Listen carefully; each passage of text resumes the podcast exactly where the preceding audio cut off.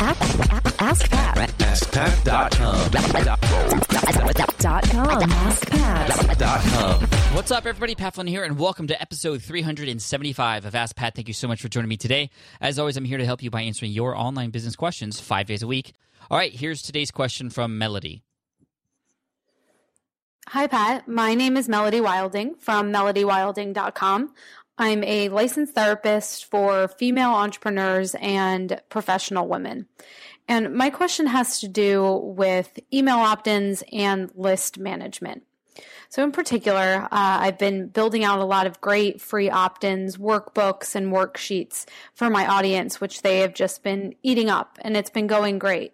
My question is should you set up a new list and ask people to opt in for each individual new offer? Or do you give your opt ins away to your list without asking them to re opt in?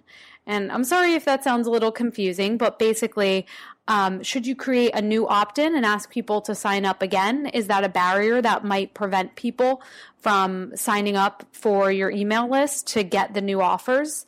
I look forward to your thoughts. Thanks so much, Pat. Hey, what's up, Melody? Thank you so much for the question today. I really appreciate it. And uh, I'm really happy to help you with this question because this is something that I've had to deal with in the past. I know a lot of other people have as well, especially considering now that this trend of building unique lead magnets for different posts, for different podcast episodes, it's getting much more popular because people are realizing that it's making an, an incredible difference in their opt in rates. Instead of one universal site wide lead magnet, which is what most people had back in the day, uh, and still today, actually, they're realizing, and you know, people who are smart are realizing that different lead magnets work on different kinds of posts, and some posts your universal lead magnet might not work so well, while others it might. So the idea is to create a lead magnet that's specific for the type of content that people are reading on that particular page that they're on on your website. So maybe you have a website or excuse me, a web page about uh, you know the top thing 10 things you can do at home to help yourself when you know going into the entrepreneurship world. Well maybe a lead magnet is you know an extra five of that particular set of tips.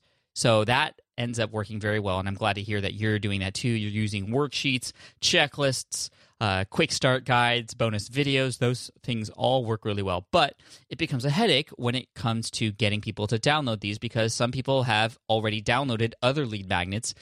You don't really want them to have to opt in again in order to get it. So, here, th- there are two different ways to solve this problem. The first way is to use a tool called Lead Pages. I'm an advisor for this company just to let everybody know out there and be honest about that. And it's amazing. They have a tool which is an, a digital asset delivery mechanism, which allows you to, even if people are already subscribed, when they opt in again for a particular uh, form that you have, they will get that lead magnet and you won't have to worry about them opting in twice or worrying about them going through the thank you page and the whole subscriber uh, onboarding process anymore. It knows that they are already subscribed to you and it'll just, whoa, that was weird. Uh, sorry. It'll just send that opt in magnet to them. And that's it. So that's lead pages. You can use askpat.com slash lead pages to check that out. But if you're using something like Aweber and you don't have lead pages or any other tool that you have, here's here's the solution, and I think this could work very well for most people out there. So the idea is, as you are creating these different lead magnets for these different pages, essentially, instead of having people opt into a different list every time, if you wanted to I mean, it's pretty beneficial to do that, especially if you have just three to five buckets of you know who in your particular audience. And by you know who, I don't mean Voldemort. What I mean is uh, your avatars. There might be three or five different types of people depending on who you have in your audience. And based on that, you have content that's specific for those three to five buckets and depending on what bucket you're talking to at that particular time you have a particular uh, list for that type of bucket. Or maybe you use something like infusionsoft or Ontraport, which can tag people based on their interests and what kind of content they're downloading from you so that you can get to know them even better and also deliver more highly tuned very targeted content for them.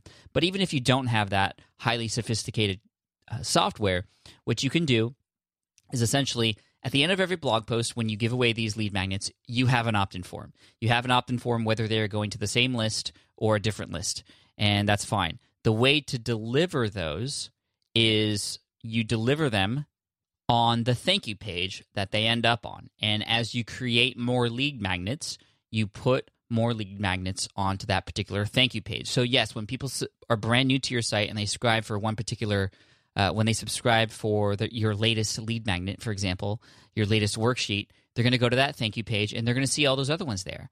Now, you'll have to let them know through the emails that they get to look for that particular post. You can either date them or title them or categorize them if you want. Again, this is sort of a workaround and a little bit of a hack uh, in terms of the delivery of this, but it makes it so that you could you have to do less work. So every time you come out with a, lo- a new lead magnet, it essentially gets put onto a particular thank you page or a link on a new page that gets put on that thank you page. So maybe the thank you page doesn't have all of them, but you link to a page that does. And you, the the idea is you have this one page with all of your lead magnets on it, and that's the deal. So, uh, what about your existing subscribers? Well, the deal with that is you let them know when a post comes out that you have this new post or podcast episode that's come out, and you've included a new lead magnet, and you just link directly to that tool slash resource page that has all those other lead magnets. And what that does is uh, it, it gives a little bit of a heads up to the people who are on your list already. They already have it in their email, and likely they, they're not going to subscribe because they are already subscribed, and they don't need to because they can get the lead magnet from the email that they just got notifying them that there is that new lead magnet for that new post that you've come out with. Now, hopefully that makes sense. Now, what about the people who are brand new who see all this other stuff? Well, that's awesome. They're going to see how many other things you have to offer. You're going to just blow them away. And so, hopefully, those lead magnets do a good job of bringing people back to your website, putting them in your sales funnels or whatever, what have you. But you know, the more content that you show that you've done and the effort that you've put in to help your audience, particularly when someone's brand new to your site and they go, wow, look at all that Melody's done for all of us here.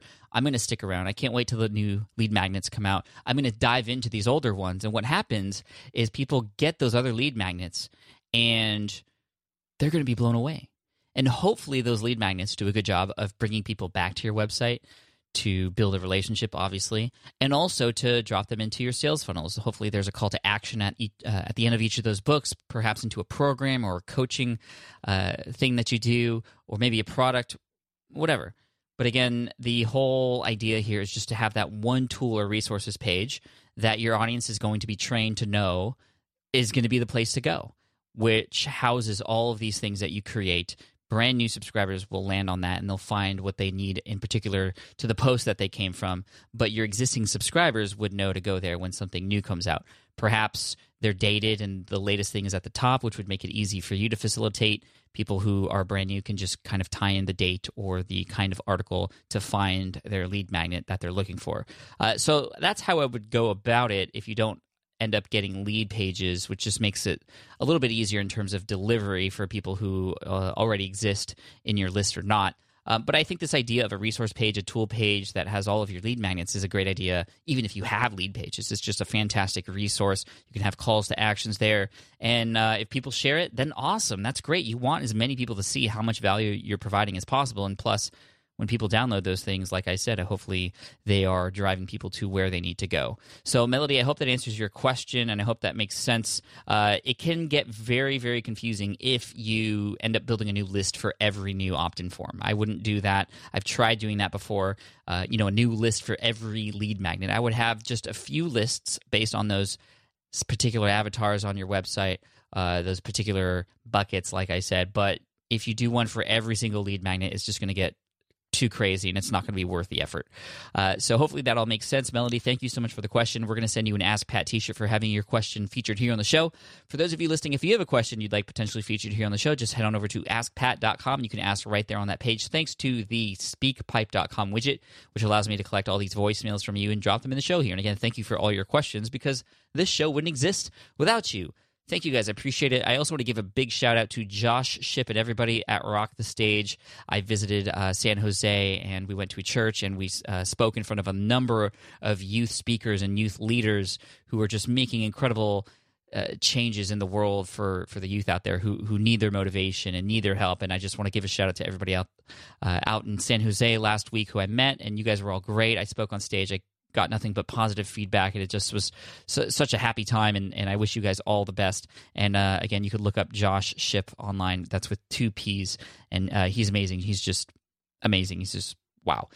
Okay, thank you so much for listening in today. I appreciate it. And today's quote comes from Stewart B. Johnson. He said, "Our business in life is not to get ahead of others, but to get ahead of ourselves."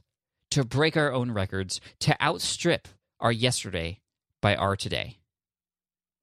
Man, that's one of the best quotes I've heard in a while. I'm going to read that again because that's a great way to start the week. And, you know, this is the first time kind of reading this out loud. I, I love it. Our business in life is not to get ahead of others, but to get ahead of ourselves, to break our own records, to outstrip our yesterday by our today. How are you going to outstrip yesterday?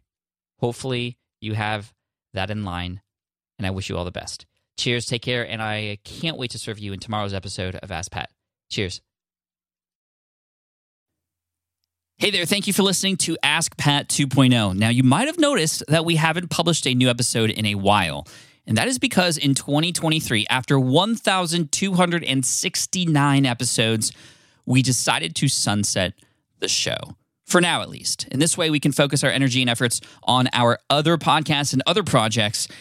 That being said, all 1,269 episodes are still live and downloadable, and the published dates may be old, but there are still a ton of questions I've answered on the show and people I've coached.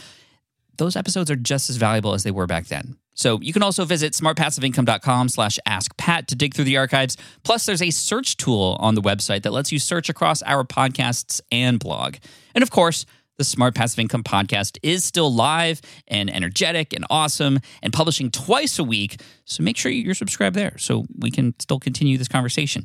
And we have some of the foremost experts and thought leaders in entrepreneurship on the show every single week. So you definitely don't want to miss it. Again, check it out. It's the Smart Passive Income podcast. Just find it wherever you're listening to this podcast. You can find it there as well. Thank you again for listening in, and I'll catch you in the next one. Cheers.